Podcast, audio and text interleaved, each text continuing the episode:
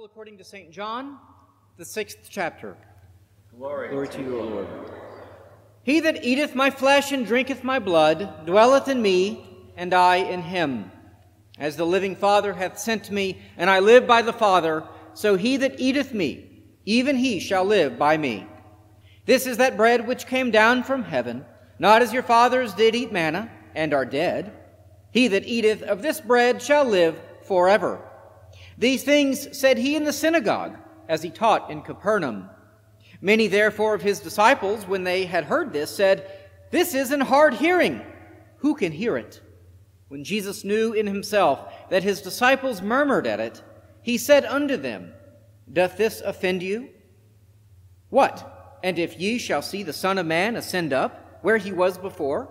Is it the Spirit that quickeneth? The flesh profiteth nothing.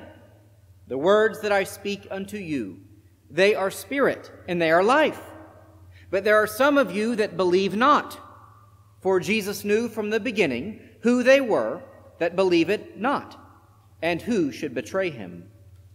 And he said, Therefore said I unto you, that no man can come unto me except it were given unto him of my Father. From that time many of his disciples went back and walked no more with him. Then Jesus said unto the twelve, Will ye also go away? Then Simon Peter answered him, Lord, to whom shall we go? Thou hast the words of eternal life.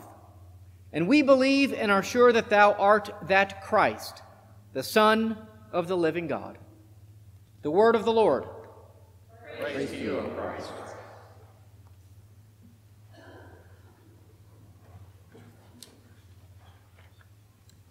Grace and peace to you from God our Father and from our Lord and Savior Jesus Christ. Amen. I want to speak today in an unsentimental and maybe even not necessarily comforting way about the reality of home. It's a prevalent theme in our text today, especially the image and the language of abiding in God. Usually, when we speak of something like home, we reduce it to a slogan, a motto, a, pithy saying. Home is where the heart is. It's where we get freshly baked cookies, our favorite quilt to make us safe, family and friends in warm embrace. But in difficult times, such sentiment and nostalgia maybe aren't up to the task. So I want to dig a little deeper as I am able to consider our abiding in God. You see, the American church, and really in many ways the preaching project of the last 50 years or more, has often devolved into one of rhetoric, sentiment, something like therapy from the pulpit. Pastors are expected to offer stories and jokes and anecdotes that maybe offer a salve to get us through the week. They usually don't get me through the worship service or the day. So uh, I, I sort of don't respond to that in principle, and it's just not in my skill set. So I apologize for this being a sentiment free zone. But if it is the case that we are living in a time of uncertainty, of rapid change, of, as they say in the Navy, bogeys coming in from all directions, then knowing what it really means to abide in God, or as Christ says, to abide in Him, to abide in Christ, it, it might actually make a real difference. It might actually be something really worth exploring. Now, maybe you don't feel like we are living in such times, but I suspect you do, and I'll tell you why I do. No matter where you stand on the current debates around vaccinations and uh, wearing masks in schools, you're probably on one side of the other. With vaccine passports, perhaps, maybe forced vaccines, another go round of masking children. This is a hugely divisive topic, and it's not going anywhere. The fall of Afghanistan has many on edge. I'm afraid it signals to the world that America is weak and unprepared. We are rethinking our nation's foreign policy of the last 20 years, or is it really the last 60? We're deeply concerned for American citizens and Christian missionaries in Afghanistan, and I think now even in Iraq. Not to mention your average woman whose head is not covered, or some poor guy caught with a smartphone. Our economy seems to be superficially stable. Many are worried, though, about our bad national habit of printing money to lend to ourselves for things that we want today and will have to pay back who knows when. And in case you think I'm being too political here, the Bible does speak of just weights and measures. That's a reference to counting money. Of course, in the Bible and even at our nation's founding, money was gold and silver. And this is on top of our usual anxieties and moral concerns the breakdown of the family, lackluster church attendance, the sanctity of the unborn, the prevalence of drugs, and on and on. Well, I'm just a barrel of monkeys, aren't I? This would be a good time for one of those uh, winsome anecdotes or funny jokes. Perhaps you can hear what I've been thinking about this week, and I'm confident that many of you have been as well. All of these news stories are simply too big to ignore, and the concern is that they will have great relevance, not just for today, but for our future as well. Well, thank God I don't just get to pontificate. We have some fantastic biblical texts that speak of houses and homes and abiding in Christ. If we look in the Old Testament text from Kings, again, we're sort of parachuted down uh, into the middle of a great narrative. Solomon has already built the temple, a, a great project in and of itself. Uh, and now we are at the dedication of the temple. And Solomon, therefore, is offering this great prayer uh, at the dedication. This was, in effect, a worship service with thousands and thousands of people present. This would have been an incredible moment for Israel, who had for hundreds of years offered sacrifices in essentially a gigantic tent. Right? That's what the tabernacle was. It was a, a, a portable place to offer sacrifice.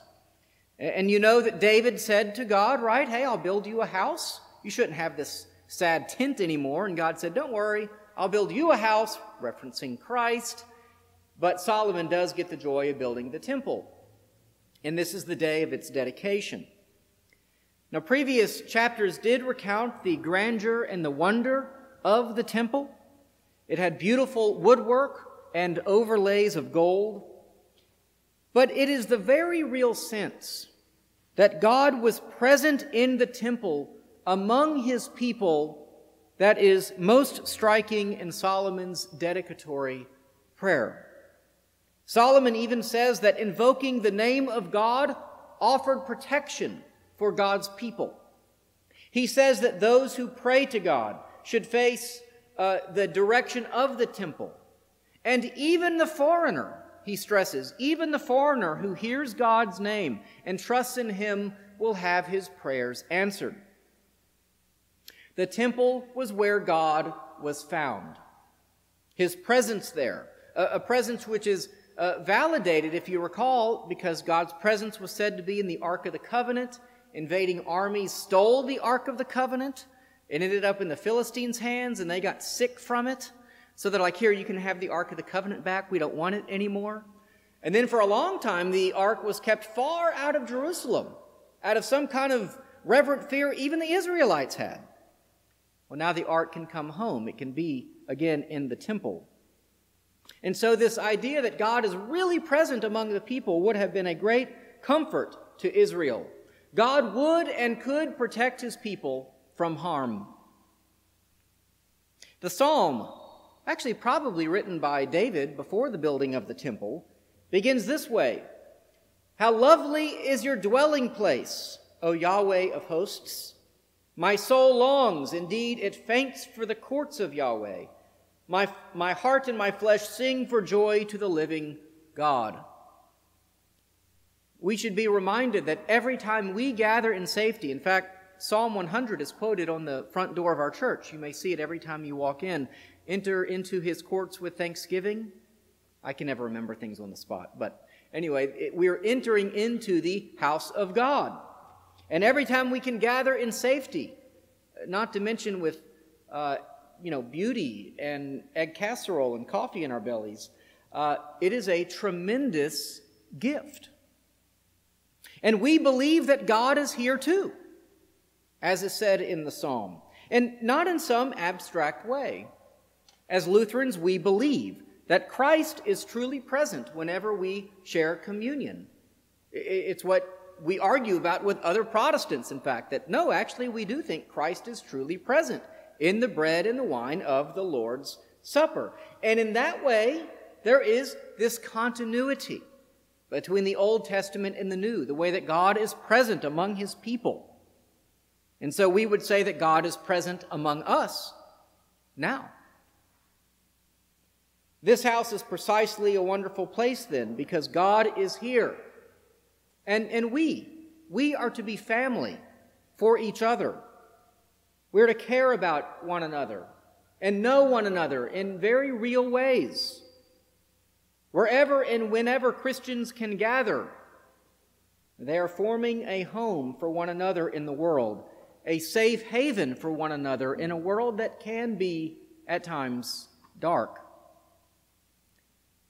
In John 6, Jesus says, Those who eat my flesh and drink my blood abide in me, and I in them. That's the language of abiding. That's the language of home. I mean, we abide in abodes, right? Now, I don't believe that this text, as I said last week, is a text about communion.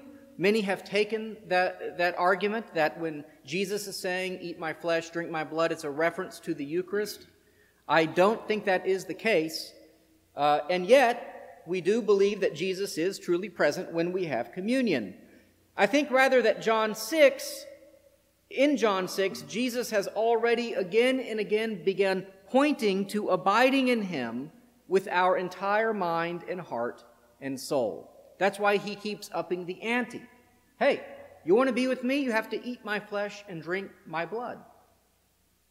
To abide in Jesus for Jesus means to trust in him completely, perhaps even especially when see, see, things seem their most bleak.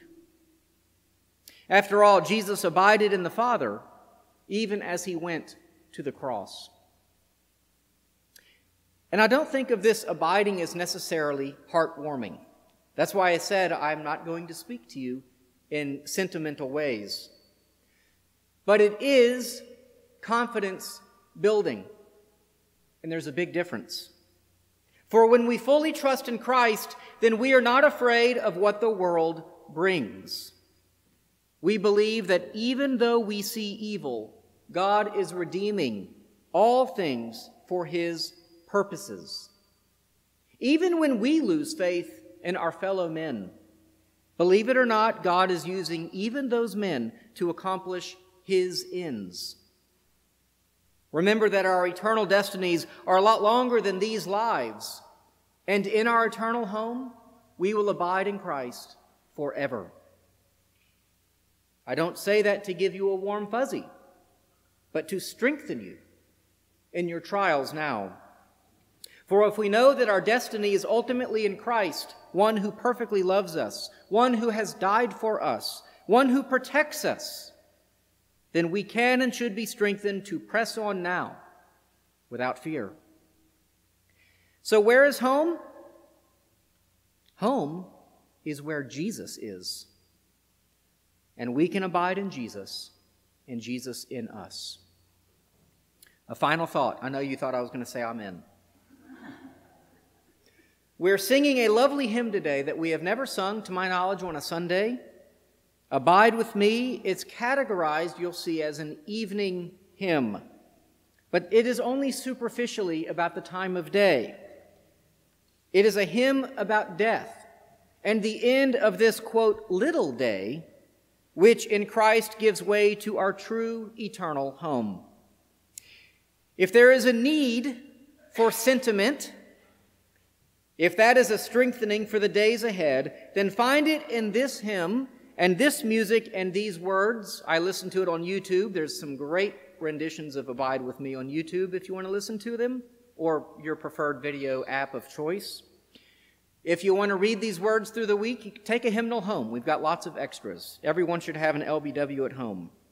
Use this hymn to draw nearer to Christ and know that he seeks also to abide in you. By the way, the third verse, we'll sing a cappella.